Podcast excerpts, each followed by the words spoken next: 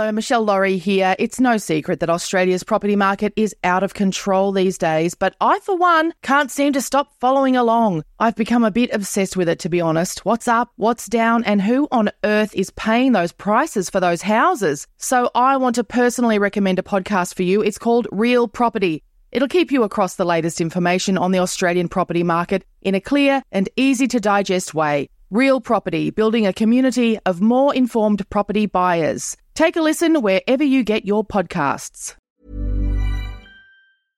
Cool fact a crocodile can't stick out its tongue. Also, you can get health insurance for a month or just under a year in some states. United Healthcare short term insurance plans, underwritten by Golden Rule Insurance Company, offer flexible, budget friendly coverage for you. Learn more at uh1.com.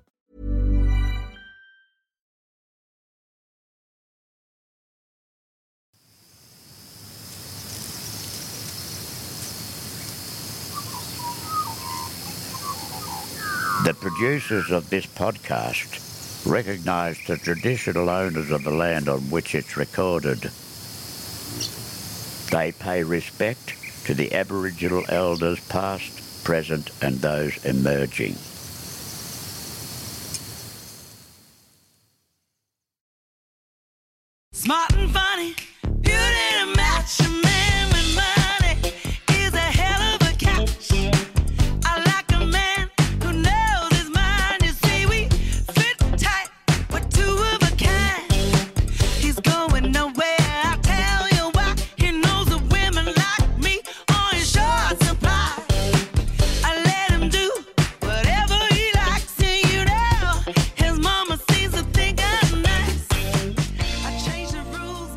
That's Kylie Auldist, who's been described as the Queen of Melbourne Soul.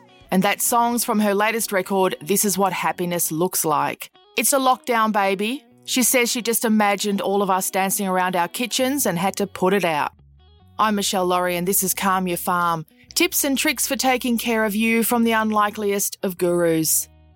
Kylie Auldist has so much passion to share, so much energy, so much soul, and boy, do we need our soul queen right now. Lockdown just always seems a bit like childbirth. You know, like it was painful and horrid at the time, but now you've forgotten about it and you just think, oh, wasn't it so nice when we didn't have to do anything? It came at a time in my life when I was kind of just about to hit my straps and I'm not a spring chicken. And realistically, for the music industry, it's pretty much over for you when you hit 25. So, like, I'm in my 50s now, and I was still getting really good gigs and putting out great music and loving myself large, you know, just really wanted to go for it. And then all of a sudden, everything was just chucked on the ground. And so, you know, everything was cancelled all the tours, all the, the gigs, all the fun things. And basically, for me, I just, I didn't realize. I mean, I, I guess you just get on a, a treadmill like a rat and you don't realize that you love it. I miss the vibrations of music in my body. I miss the, having the really loud band around me. I miss singing really loudly because when you try to sing loudly in your house, it's ridiculous. It, it feels like all the neighbors can hear you. It's not right. It feels, oh. We'd already finished most of the album that my album, the happiness, uh, this is what happiness looks like. Should we wait? Should we wait? And then it just seemed like lockdown was never going to end. So we thought, well, should we? Like, what if we turn hundred and we haven't put it out? We've already made it. Like, well, let's just give, give someone to, something to dance to in their kitchen. So we said, yep, let's do it. Well, I, I. I don't know if I should, I'm really allowed to out my sons here, but both of my sons have struggled with depression and they um they kind of get angry at me because they say I don't understand because I'm never depressed and I never get unhappy.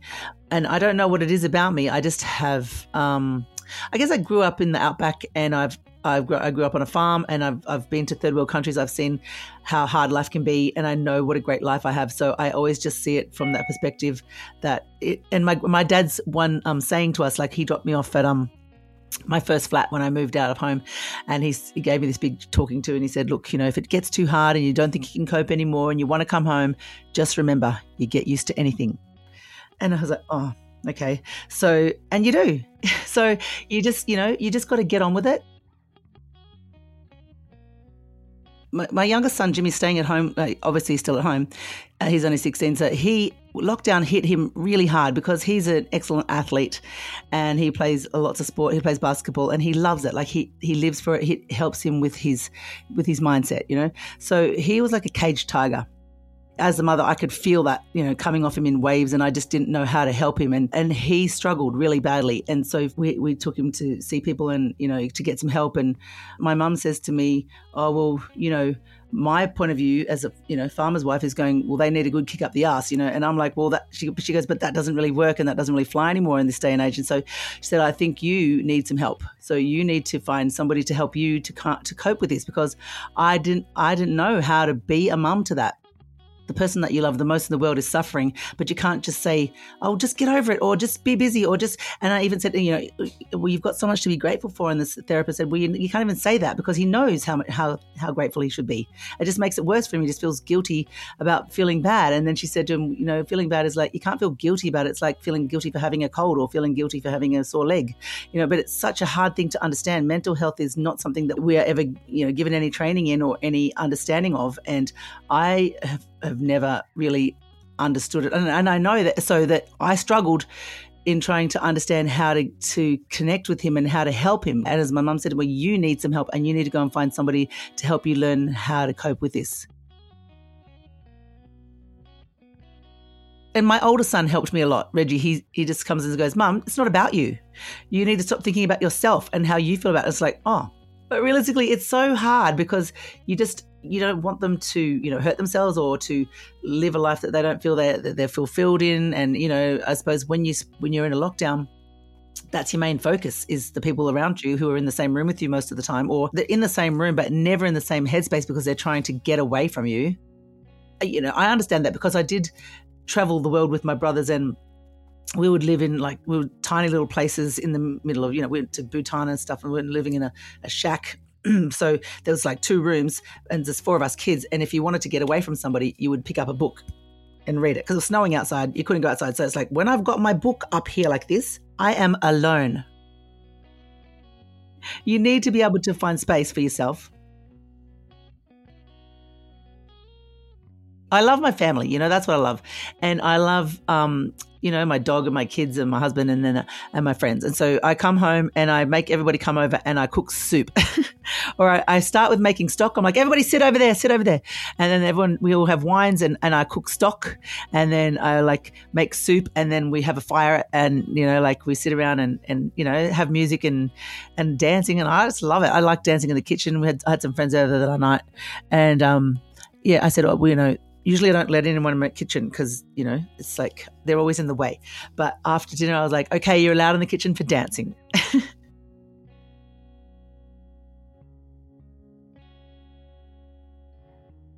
for more tips on taking care of you from the unlikeliest of gurus, including recipes for relaxing body products you can make at home, things to read and watch instead of scrolling through your phone, cheap, cheerful, and calming gift ideas, go to calmyourfarm.com smart.com.au. We'd love to hear your ideas too. This has been another Smartfella production in conjunction with the ACAST Creator Network.